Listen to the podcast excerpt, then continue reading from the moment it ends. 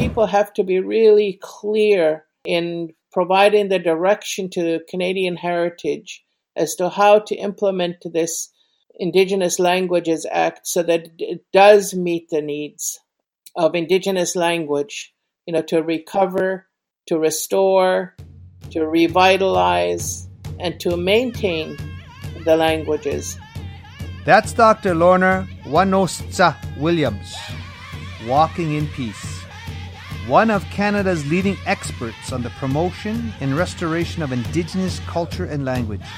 She's our guest today on the Akamemuk podcast.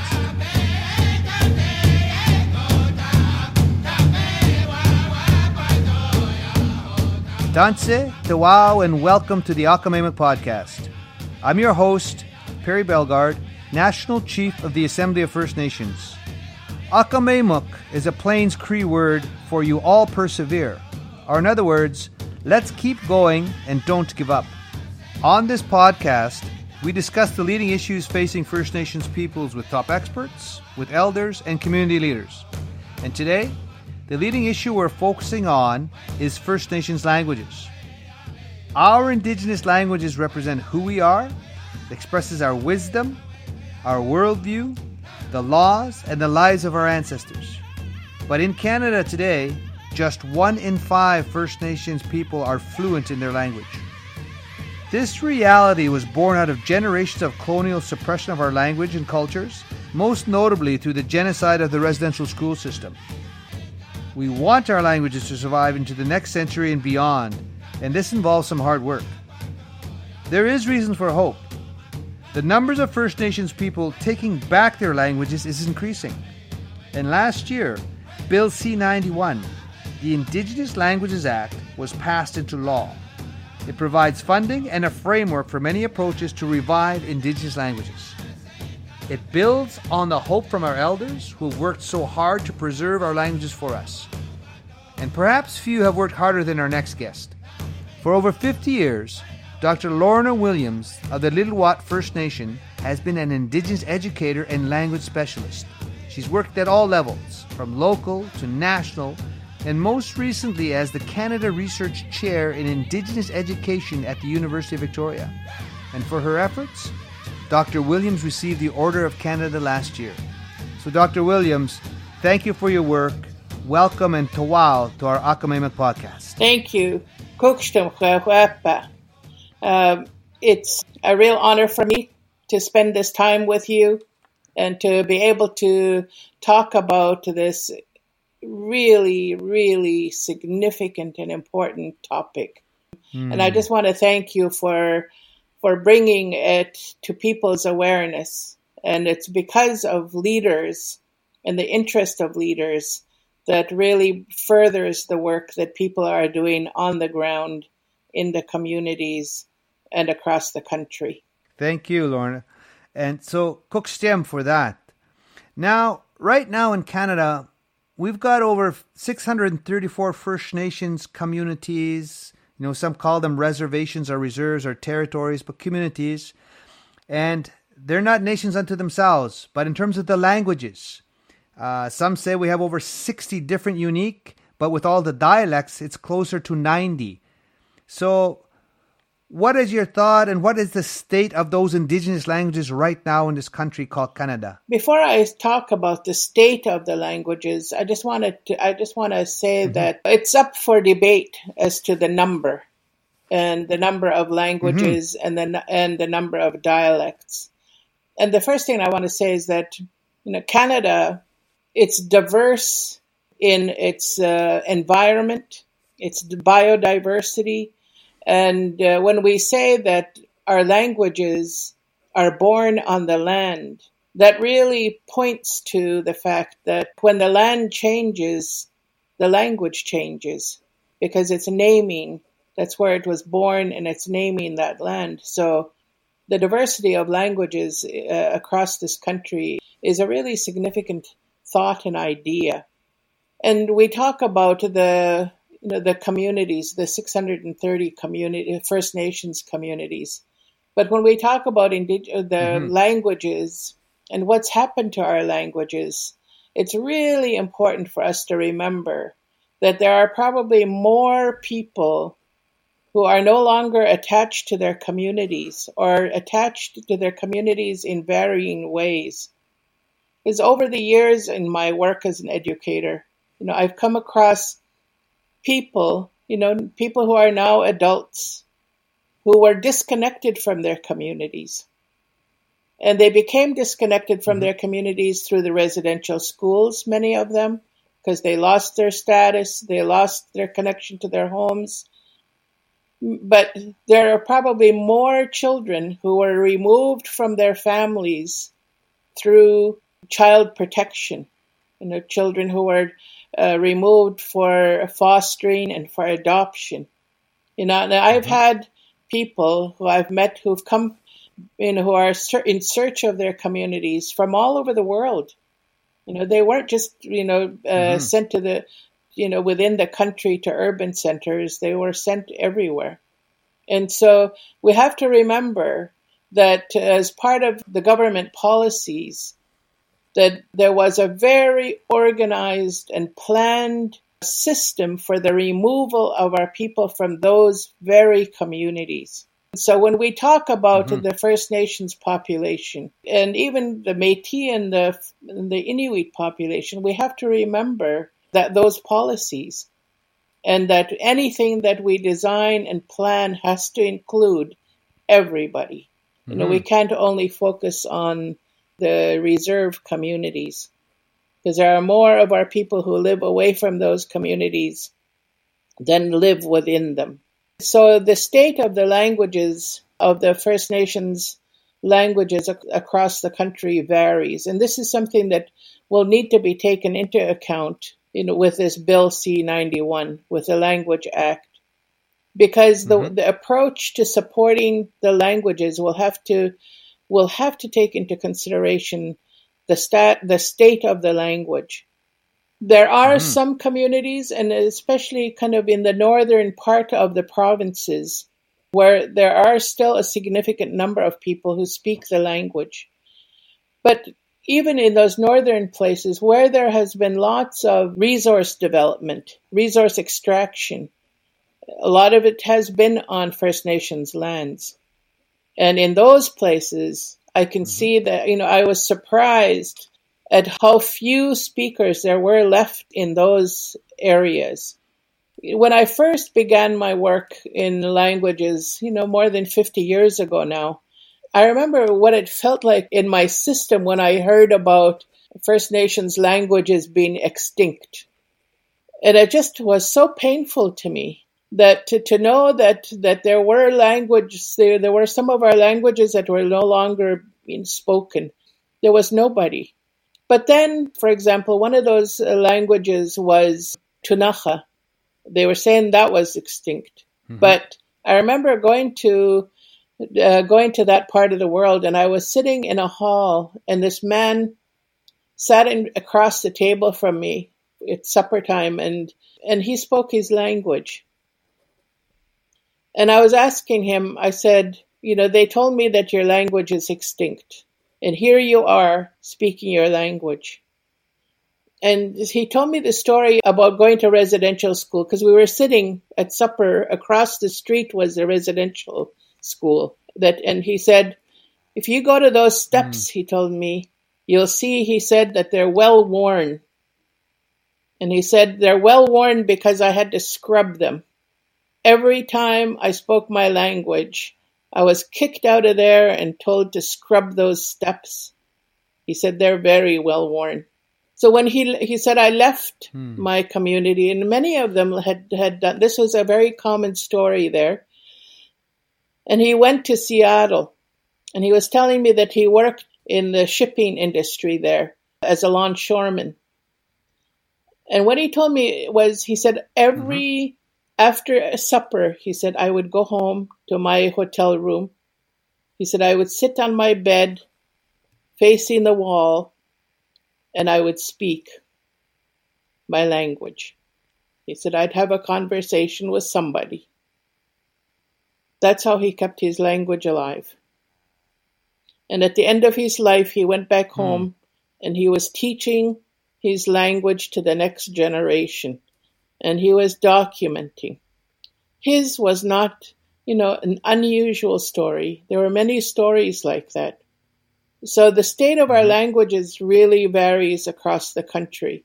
You know, from mm-hmm. people like the Ktunaxa who have had to uh, regain their stories. But I also want to say that when First Peoples developed First Voices, their archiving tool, Ktunaxa had the greatest amount of entries into that documentation system. That's how hard those people are, have been working. And you see these stories mm. across across this country. There has been no support for languages or very, very little. And yet people have been working. You know, just this past week, I got the news that one of our, you know, greatest language warriors, Ruby Peter from the Cowichan, passed passed on. And I'm telling you, mm-hmm. I met Ruby 50 years ago, probably more than 50 years ago. You know, she was already starting to work on her language as I was on mine. And she worked tirelessly. And the people there benefit because of what this woman did. She didn't do it for money. She's the one who supported, you know, getting the language work done. Nobody supported her. Again, you know, it's yeah. a common story across this entire country.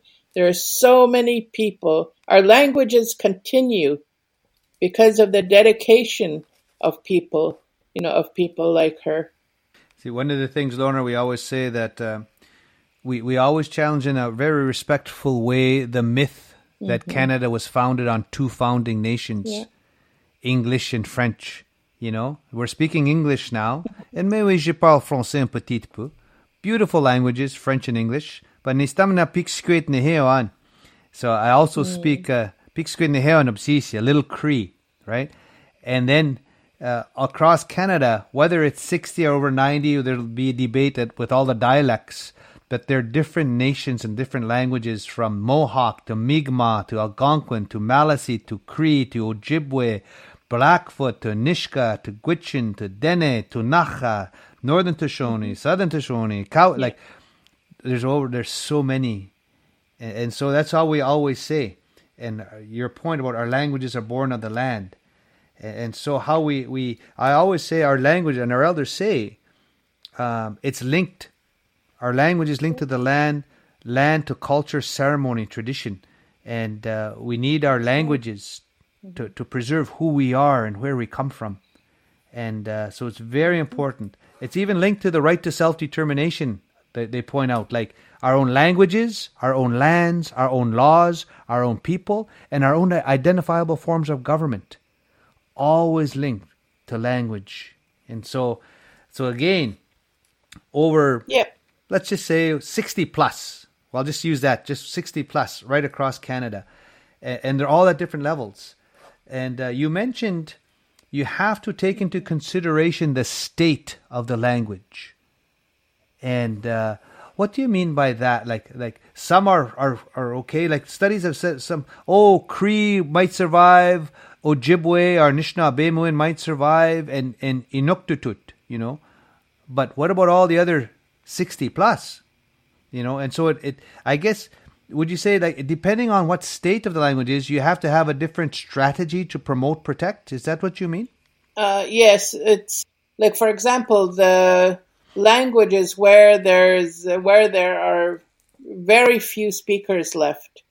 You know, people need to really be paying attention to mm-hmm. uh, to the documentation of the language, so that the people have something to work with. People need to be able to work in you know from so many different fronts. For example, with people who have very few speakers of the language, what are they going to do to teach the next generation of speakers? And so there are all the different strategies that have to be employed are unique to each of the languages. So, for example, just to give you an example, there was a, a community of, uh, there was, a, you know, t- in talking to some young people they realized they started to tell the story about that in their in their ceremonies they no longer were using their language. English was creeping in, and uh, the words from another First Nations language were you know mm. were being used, and um, so what these young people said was that they wanted to bring the language, their language back into their ceremonies because usually that's where our languages continue is are uh, take place in our ceremonies. That was a surprise to me because I always saw our languages in the ceremonies. And here was this community telling me that their their language was no longer the mm-hmm. language of their ceremony. So the university, along with the community, developed a, a program for people who are involved in community ceremonies to learn the language. So they began learning the language because it's a very specific language too that's used by speakers in the ceremonies. And when those young people learned and they began to employ their language in the ceremonies and in the community gatherings, something I saw something happen that is really extremely important, and that was it brought so much heart and so much happiness to the people to hear their language in those places mm. of gatherings, the ceremonies and their community meetings. It was young people and the older people who still spoke the language who made that in partnership in partnership with outside institutions mm-hmm. that helped make that happen. The, so the work that we do it has to bring us to the place where our languages exist again in a natural way in our communities, in our places of gathering. And so that's going to take shape mm-hmm. in different ways, you know, depending on the language, depending on on the people. Again, you mentioned uh, earlier on the importance of documentation. Mm-hmm. You know, if there's only a few speakers, you might have to document things like document it, tape it. Um, there's talk sometimes if you have enough speakers, you might look at this thing called a master apprentice mm. model. Uh, and then if you have enough speakers as well, you might look at immersion in the schools, you know, and then even in the homes. So um, some speakers before have, and and uh, educators have said yes, it depending on how much the state, and you you said this, the state of the language out of our 60 plus different languages, we need to know what state are they in? How many speakers do they have? How many are fluent? And then you apply a different strategy as per the state of that. That's my understanding. That's, that's what, what you're saying. saying, correct? Okay. Okay. So now, one of the tools that we have now, we're hoping that it has because we know the residential schools. I, I say that was a genocide of our people you know they, they never allowed people to speak the language. In fact, you you gave the example of how people were punished, and so that really hurt. And so now to revitalize that back again and bring back our languages, one of the tools that we came up with and the government worked with us was developing this legislation called Bill C ninety one. You know, to bring back fluency amongst our languages. What are your uh, what could this mean? Because before the law, before C ninety one came in, there was a program but it was just a program, and it was never adequately funded, and it was unilaterally cut back as well. So, what are your thoughts about Bill C 91 now that there is legislation in place uh, to revitalize Indigenous languages across Canada? Well, that legislation is an important one because what it does is it, it brings Indigenous languages into the conversation it's it says there were there are indigenous languages. Well, prior to that, we were categorized in the Canadian vernacular of uh, of our identity as other. when you think about our language, that we couldn't use our names to register as a citizen, and in some cases that still exists. And so this this act will begin to change those inequities and assaults to our to our identity as the indigenous peoples of this land. And because in Canada, French and English are uh, the official languages, no other language then can receive the kind of support that those two languages uh, receive eh, to make sure that they continue to thrive and that they're a part of the you know the governance system of this of this country. The mm-hmm. act is a is a good step towards that. What we do with it will determine its importance and strength. So it's another tool that we can use. Yes. Um, you know, it's uh, uh, we made it call like French and English, and, and Canada is an official bilingual. These are the two languages, official languages, and so there's a lot of resources to promote French, for example, mm-hmm. and, and, as well English. Mm-hmm. And uh, but we've made this point that our Indigenous language, our First Nations languages, should be viewed as jewels of Canada and uh, as treasures, national treasures, because they're not spoken anywhere else in, in the world. In the, in the world. Mm-hmm. And so this to again national treasures and, and at some point we'll get to the po- that point where they're official languages too, because developing C91, there was that dialogue and debate. While our languages should be seen as official languages as well, because we're the first languages of this land, and we get that that important point, and we support that. But making sure that there's legislation in place to make sure there's adequate resources, financial resources that can't be cut. Yeah. That was the goal. And then within that Languages Act, they talk about uh, a languages, Indigenous Languages Commissioner, and three directors. You know, one for First Nations, one for Métis, one for Inuit. Those are all within the act, and we're going to keep moving towards implementation there. You've worked at many, many institutions and places of work. You know, like uh, at the in the educational systems, the local educational systems, uh, even with institutions like the First Peoples Cultural Council in British Columbia, to our universities. You know, so it's almost like this multifaceted approach to language mm-hmm. uh, revitalization. Do you see that as necessary? And if so, why? And how do we have to incorporate beyond just the education system?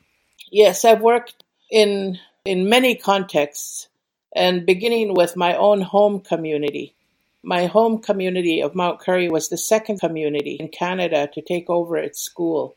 In those years, uh, you know, I was just beginning and so in working with the school, I remember I was given the task of visiting families to talk about what they wanted for their children. So my question was, we have this chance now because we're now we're going to take control of our education system. What do you want for your children? And not all the parents, and this gave me a really good view of just what has happened to in our you know, to us, what had happened to us.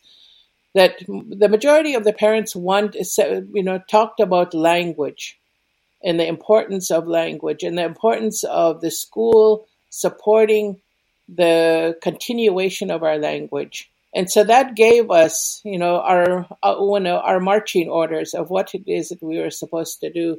It meant, you know, looking at at that time, you know, how many speakers we had left, what materials did we have? You know, it meant developing a writing system, an orthography for our language. And, you know, there aren't too many people alive today who can say that they worked on the writing system for their language. You know, but many people in, in the First Nations languages were doing just that. And so at the time, I remember one of our strategies was we asked our band council to hold community community meetings in our language because we had reverted to English. You know, that really was a good learning experience for us. And I remember how people, it wasn't just the speaking of the language, but it was the way in which people conducted decision making. It encouraged people to go back to the traditional system of making of gathering information and making decisions. There's a very unique mm. process of of doing that. And that was when I noticed that our language was most spoken in our community during funerals, in our ceremonies, mm. and those kinds of mm-hmm. And so we started to try to find ways to bring the language back to life in all different domains. So, for example, we still did lots of fishing, you know, during the fishing season. And we brought young people to the fish camp and, and we tried to make it a point that everybody used Lil'wat in, at the fish camp. It was to, to make the, our language part of life again. Because, as you say, the residential schools and schools themselves have done that to our language. And not just residential mm-hmm. schools, but day schools and public schools. And in working with the language, then in, at the community level, you have to work in a, at many different contexts. So schools, mm-hmm. schools are really key and important. You know, the language immersion are really critical. You know, when we think about public schools uh, in British Columbia, for example, you know, 77, there are 77,000 students 69,000 of those students don't reside on reserve. They come from all across, mm. you know, the province, across the country. Yeah. And they have no access to their language. None right now. And that and so schools, you know, have a role and they can do something. And you know, and yeah. then working with um, the universities, right now at a university, any university in Canada, North America, there is no place for First Nations languages, for Indigenous languages. Yes, you know, we can do work with linguistics, we can work with second language, but there isn't a place for for Indigenous language revitalization or for working with Indigenous languages, and so that has to change. Hmm. And so in the change mm-hmm. that the act will bring, that's one of, you know, that's, it's the change in institutions, the habits of institution, institutions and the policies within institutions and within the governance, you know, systems that govern those institutions that have to change. And so we mm-hmm. have to work with those, with our languages. And you know, in British Columbia, you mentioned First Peoples Culture Council, and I was the chair of that council for six years and have been involved with it.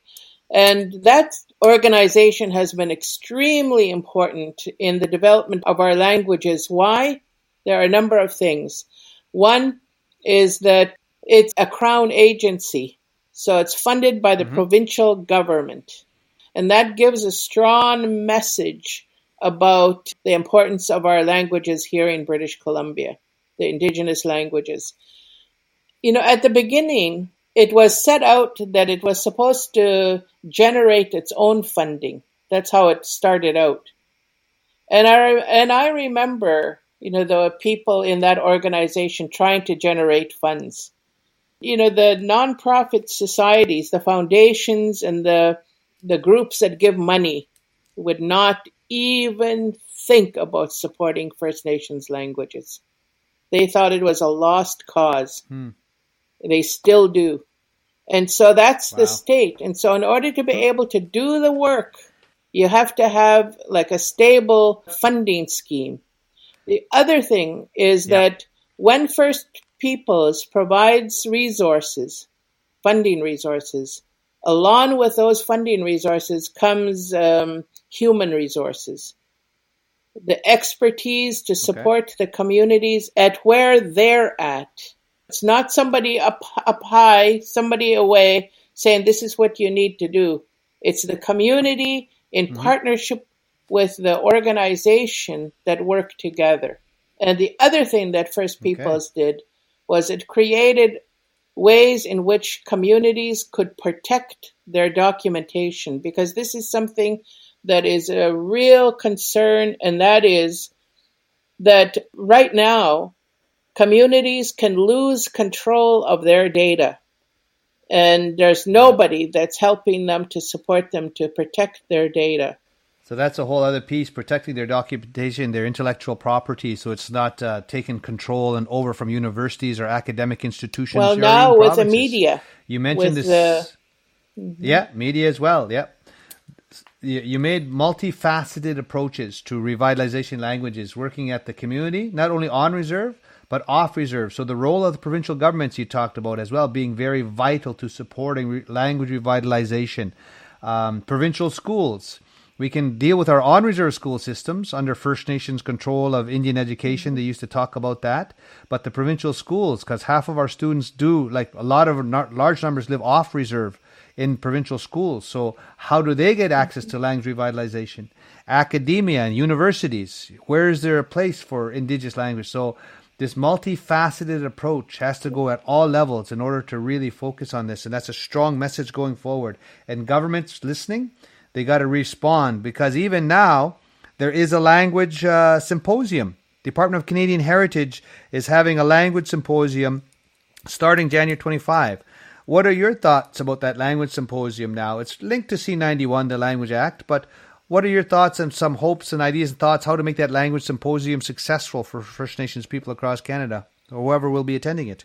As I've been thinking about the Language Act and the role of Canadian heritage in supporting Indigenous languages, so the one thing that came to mind that I think really needs to be uh, made conscious is that when you look at what used to be called the Department of Indian Affairs, I know that they've split into two, and you know, services, Indigenous Services um, Canada, but um, but the idea of that group in their role with First Nations communities, it has always to been to control, and their relationship with those communities is that the communities are their wards.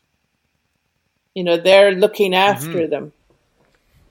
And um, yep. um, and so the way in which they've worked with the communities is um, is has been very patronizing.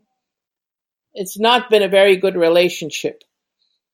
And then when you go to Canadian mm-hmm. Heritage, and the Canadian Heritage supports, you know, French in other parts of Canada and um, to make sure that it continues and to support uh, you know the culture and the heritage of of French Canada and English Canada and also providing support to some of the offshore languages.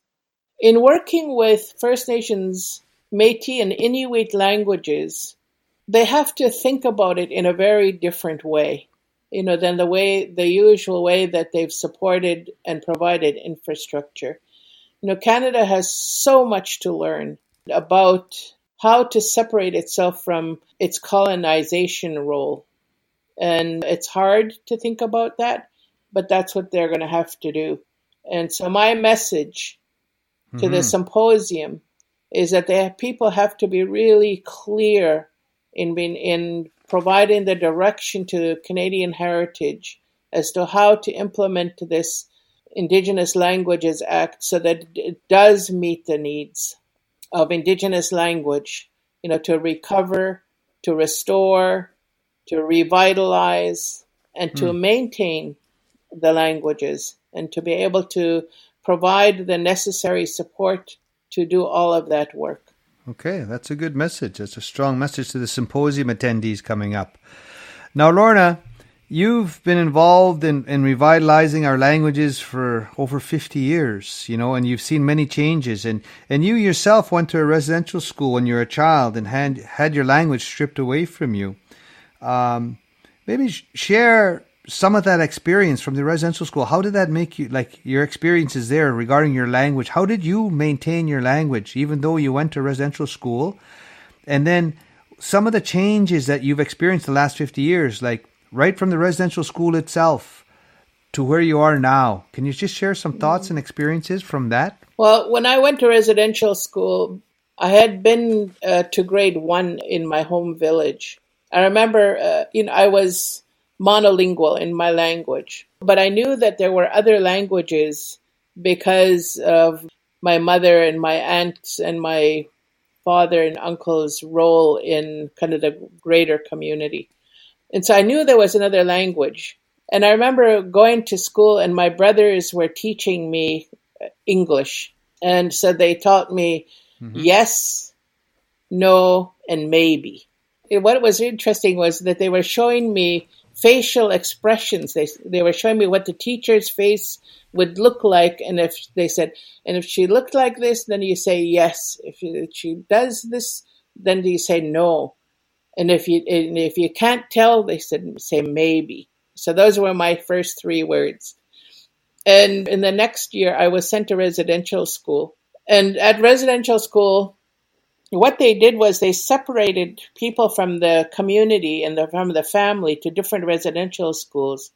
So I had an older sister who was at the school. There were people from my community, but we couldn't speak our language. And there were children from all different First Nations communities. And I just got so confused. Then, French, then most of the teachers were French speaking. You know, mm. we were mm. supposed to be learning English, but from French speaking teachers who didn't, who hardly spoke English themselves. And so I remember after three years, I went home and I was no longer able to communicate. I just couldn't. And um, I was so confused. And then when I when I was able to stay home, I just was very confused. I didn't I didn't have a language. I could no longer, you know, like if I tried to speak in my language, People laughed at me, if, like nobody understood what I was trying to say. And so it just my spirit was I could I know I know what it feels like to have your spirit crushed. And just you know like not understanding not knowing as a young child. And i remember i used to go and to babysit for one of my brothers who lived down the down the, the village. And I'd walk by this elder woman, Weesh, and she was always babysitting her grandchildren, you know, and I was going to babysit. And mm-hmm. so I asked my mom to help me, and I constructed a sentence that said, Are you babysitting again, Weesh? And so I would walk by her, by her, and I would say this sentence.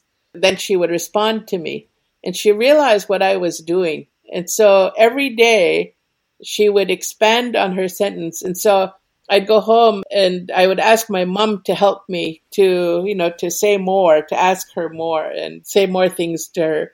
It's that way that I began to relearn my language.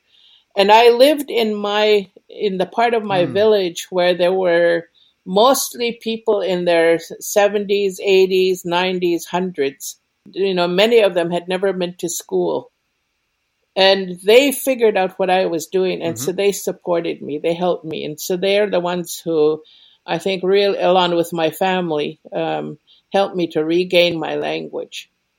Well, I bring that up because that has informed my work.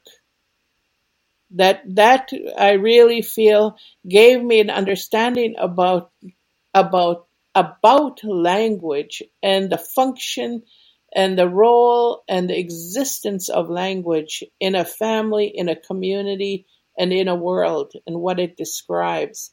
Mm. So that has always, you know, in all the work that I've done since, you know, like it's been with that memory, you know, that resonated with me and uh, informs the work that I do. So, Lorna, I always ask my guests, what gives you hope you know, not only regarding languages, like we're li- right now we're in COVID nineteen. There's a big pandemic. You know, everything we've endured as First Nations people, colonization and oppression from the residential schools to the Indian Act. What can you say to our listeners to provide hope? What gives you hope as an individual, as an elder, as a teacher, as a role model for us? I'm in a very privileged place that I'm connected to and in communication with people not just in British Columbia, but across the country and around the world. You know, so I hear the stories that they tell me about the work they're doing with our languages. And I know that we're okay. You know, when I think about, I was at the university, you know, at a degree granting ceremony. This was before COVID.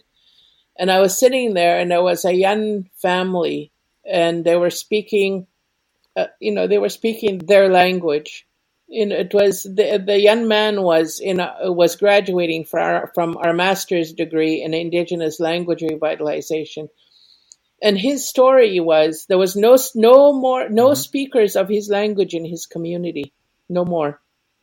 He decided that he was going to learn his language, and he set that up. He set about to do that. And when he married, he told his wife that she would have to learn the language and their children would hear that language first. And so here, here he was now graduating with a master's degree and their entire family spoke their language. He brought that language back alive, you know, for his people. That gives me hope. To be in the presence mm. of young, energetic, passionate, committed young people. And we have many of those, you know, across the country. And, uh, you know, I got an email one day from a, woman who heard me speaking uh, somewhere, and uh, and she said, "I listened to you, and it was just," she said, "at a time when I was thinking, why am I working on our language?" When nobody is interested. We can't, you know, I can't get any funding. And uh, so why am I doing this? Maybe I should do something else, she was think, said. She said, but when I listened to you speaking, she said, I realized why I was I am doing what I was doing. She said, I picked myself up and you know, and mm. I'm carrying on. And you know, and she's been working on the language for many years, and there are many people like her in different parts of the of Canada and different parts of the world. You know, who just continue in spite of all the odds, and um, and so that's you know always gives mm. me hmm. hope because as humans we're capable of that. We're able. Lorna, what a powerful message to end of our podcast on about hope you know, the energy of young people, the commitment, the passion, the energy to revitalize languages no matter what state it is. So I want to thank you so much. Thank you so much for being our guest on the Akamema podcast today. And thanks again for inviting me and for being a part of this. Okay. And I want to thank all the people for listening to the Akamema podcast. If you enjoyed it, please subscribe so you don't miss future episodes. Give us a rating and tell your friends about us on social media. And as always, we want to give a big shout out to the Red Dog Singers of the Treaty 4 Territory in southern Saskatchewan for providing our theme music. Until next time, I'm Perry Bellegarde, National Chief of the Assembly of First Nations.